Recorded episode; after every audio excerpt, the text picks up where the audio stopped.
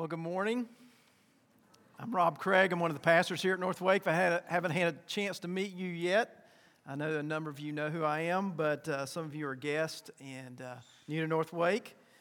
Um, I get the great uh, privilege of following your very talented children every Christmas. Wow. Um, follow you with a, a short message. I want to talk to you about the traditions of Christmas, the traditions that we love, uh, and how important they are. Um, I, I, love traditions. I, I, I've hung the decorations around the house, put the lights on the trees. Actually, Kelly went and bought the tree, brought it home. They decorated. I put the lights outside. That's my job.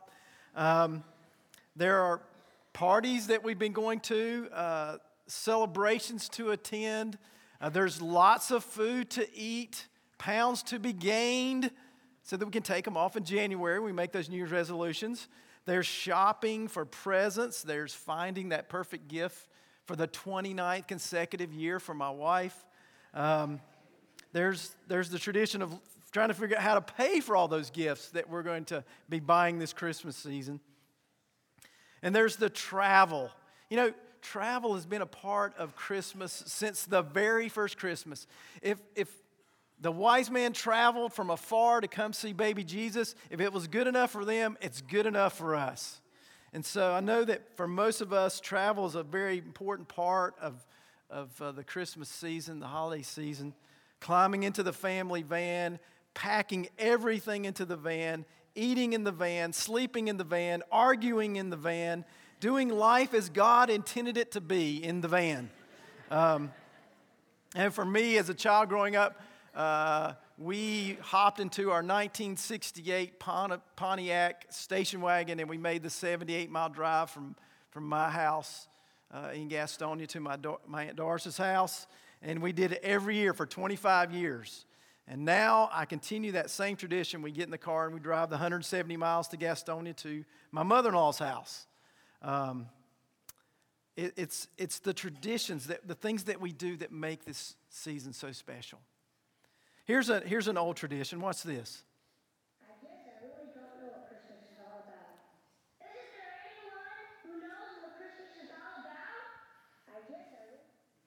That is one frustrated little boy.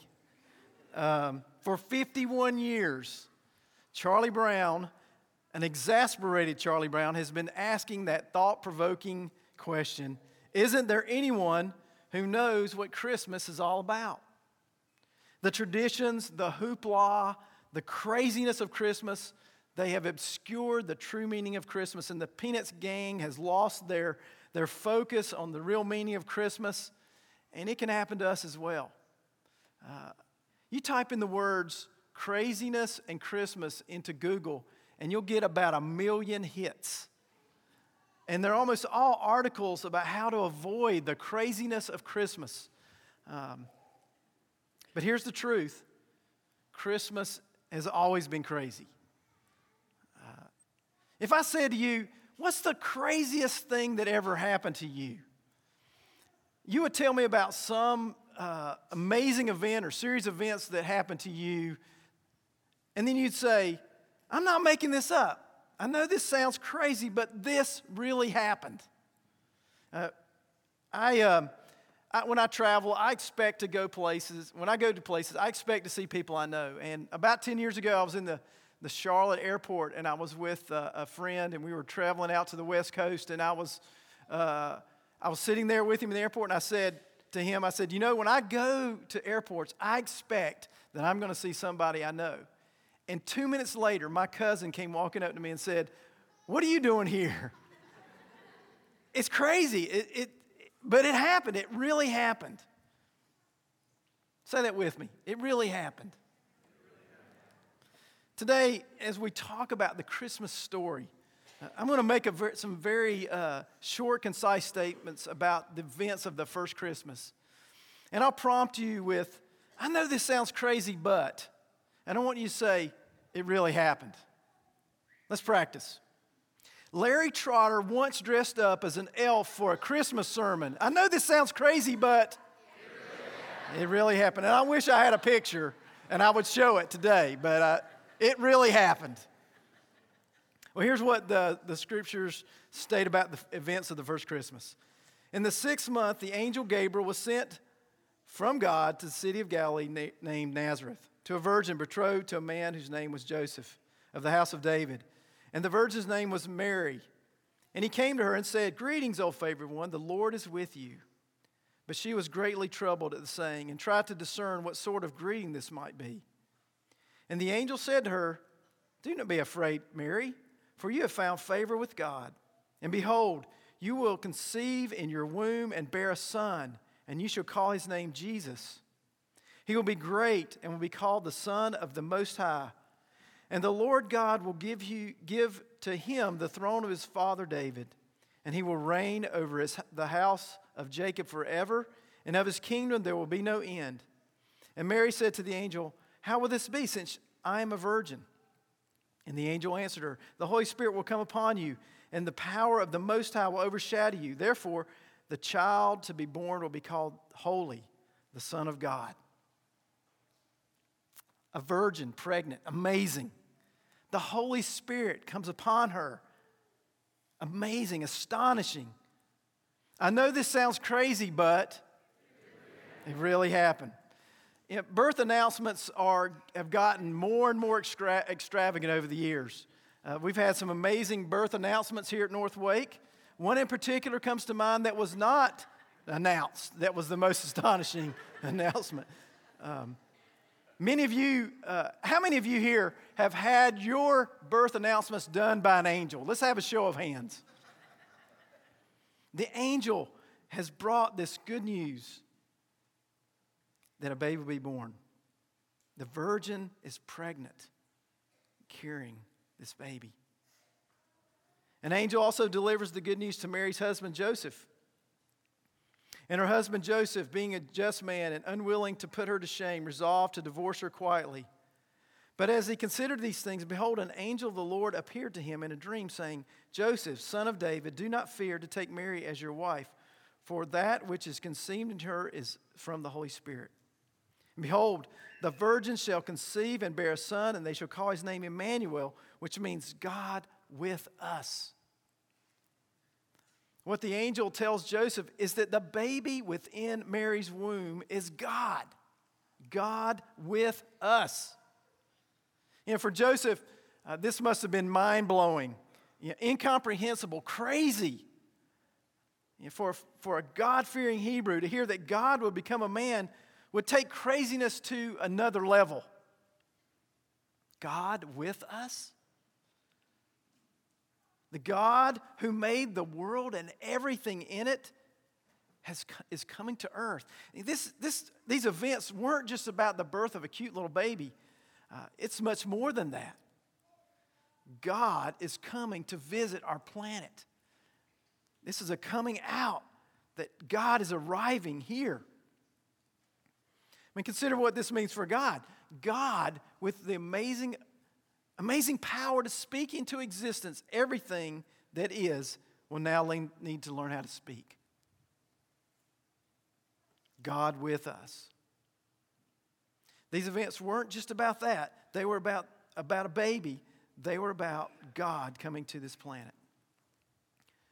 Uh, J.I. Packer, the writer, J.I. Packer says, God became a man the Almighty appeared on earth as a helpless human baby, unable to do more than lie and stare and wiggle and make noises, needing to be fed and changed and taught, taught to talk like any other child. The babyhood of the Son of God was a reality. The more you think about it, the more staggering it gets. Nothing in fiction is so fantastic as is this truth of the incarnation. God became a human. God put himself into this world, into the human race, and God knows us. He knows all about us. God is with us. A virgin is pregnant by the Holy Spirit. Her child is the Son of God, God with us. I know this sounds crazy, but it really happened. More angels, more announcements. And I think I'll let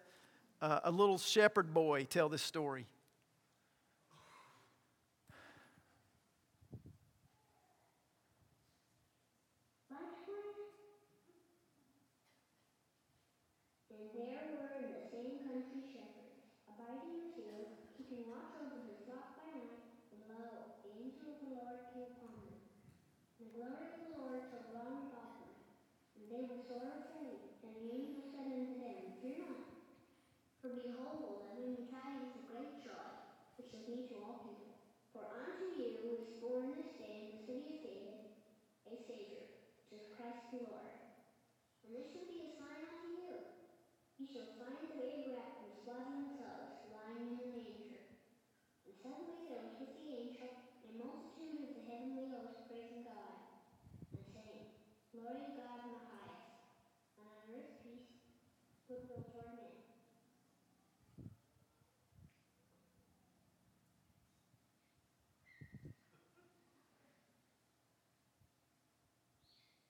That's what Christmas is all about, Charlie Brown. I couldn't summed it up any better. One night, about 2,000 years ago, the birth of a Savior is heralded by angels to shepherds out in the field watching their flocks. These angels announce that this baby born in Bethlehem is the Savior of the world. Not a great warrior, not a great doctor, not a great statesman, but a Savior. The angel says, Behold, look, this is good news for all people. And this is what Christmas is all about. A virgin is pregnant by the Holy Spirit. Her child is the Son of God, God with us. He is our Savior. I know this sounds crazy, but it really happened. All this really happened. And you could say, all this really happened for you, for me. God didn't come to earth to display his power, God came to earth to display his great love. Christmas happened because he knew us and he knew all about us. There was a great stain on humanity. God knew that we had a problem. God knows that I have a problem. I was born with a problem, a birth defect. And I have the propensity to willingly tarnish the image of God that I was created to bear. I am a sinner. And guess what? Around this room, there are lots of sinners. If you want to look to the person to your left or the person to your right, there's a sinner sitting there. Merry Christmas, you're a sinner too. And I know that under the right circumstances, you will do the wrong things. You have failed, I have failed, we have failed to measure up to what we were ultimately created to be to worship God with all our heart, soul, mind, and strength. And as a result, you and I are incapable of saving ourselves. And Christmas means that God has done what we couldn't do, and that is to save us, to save us from ourselves. Jesus came to earth not to help us make ourselves better, but for the very reason that we couldn't make ourselves any better. The reality is that the distance between what we're created to do, to be, and what we truly are is so vast, so expansive, that it took God to come and rescue us. You and I need a Savior. And because of that, and because of Christmas, we have one. I know this sounds crazy, but it really happened. God has given a gift a gift of eternal life. And the traditions that we hold to, that we celebrate each year, that we practice each year, each Christmas season, we must have to remind ourselves of this very special event that happened 2,000 years ago. We sing, we worship, we celebrate Christmas every year because we need to be reminded again and again and again and again that Jesus came for us, that Jesus loves us, that Jesus chose us and came for us. It's a crazy love. John writes about it this way He says, This is love, not that we love God, but that He loved us and sent His Son to be an atoning sacrifice for our sins. Now, this, is, this is the greatest love a love that chooses, a love that gives, a love that says, I want you to be mine. In her memoir uh, called The Whisper Test, author Mary Ann Bird tells a powerful story of growing up as a disabled child. She says, I grew up knowing that I was different and I hated it. I was born with a cleft palate. And when I started school, my classmates made it clear to me how I looked to others a girl with a misshapen lip, crooked nose, lopsided teeth, and garbled speech. When classmates ask, What happened to your lip? I tell them I'd fallen and cut it on a piece of glass. Somehow it seemed more acceptable to have suffered an accident than to have been born different. I was convinced that no one outside of my family could love me. There was, however, a teacher in the second grade whom we all adored, Mrs. Leonard by name. She was short, round, happy, a sparkling lady. And annually, we had a hearing test.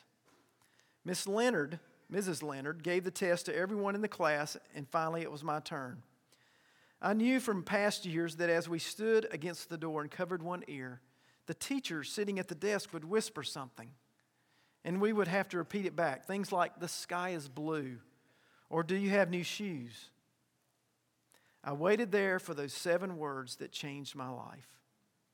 As Mrs. Leonard, Mrs. Leonard whispered, I wish you were my little girl. That's what Christmas is about. God loved us so much that he interjected himself into human history so that we could have a relationship with him. Crazy, astonishing, amazing. Christmas happened for you so that you could be rescued from your sin and reconciled to God. Jesus was born, lived a sinless, perfect life, was crucified and then on the third day, he rose from the dead. All that so today you could have eternal life in him. Here's one more crazy but truism. The single most important decision a person can ever make is to accept the forgiveness freely offered by God through Jesus Christ and have his eternal destiny change forever. To receive an invitation offered by God. And it's an invitation. If you've been waiting for God to strong arm you, to kidnap you, to wrestle you into his life, it's not going to happen. It's an invitation, it's a decision that you make. And he'll respect your decision. So you give the consideration. Do the balance sheet of what God offers to you the gift of eternal life with Him. Maybe it's time for some of you who are here to accept that gift, to receive that gift. And He will love you and welcome you into His family, as crazy as that sounds. He'll take you as you are, just as you are. That's a promise that He makes to you. So I'm going to pray, allow us to have a conversation with God. And some of you have already embraced this gift. You've received this amazing gift of eternal life. And if you're already in a relationship with God, then let me say, take this time to say, Thank you, God. Thank you for the wonderful gift that you gave to me. But for some of you, I'd like to invite you today to make that decision to receive this wonderful gift the gift that is offered freely of eternal life with Christ. So let's pray.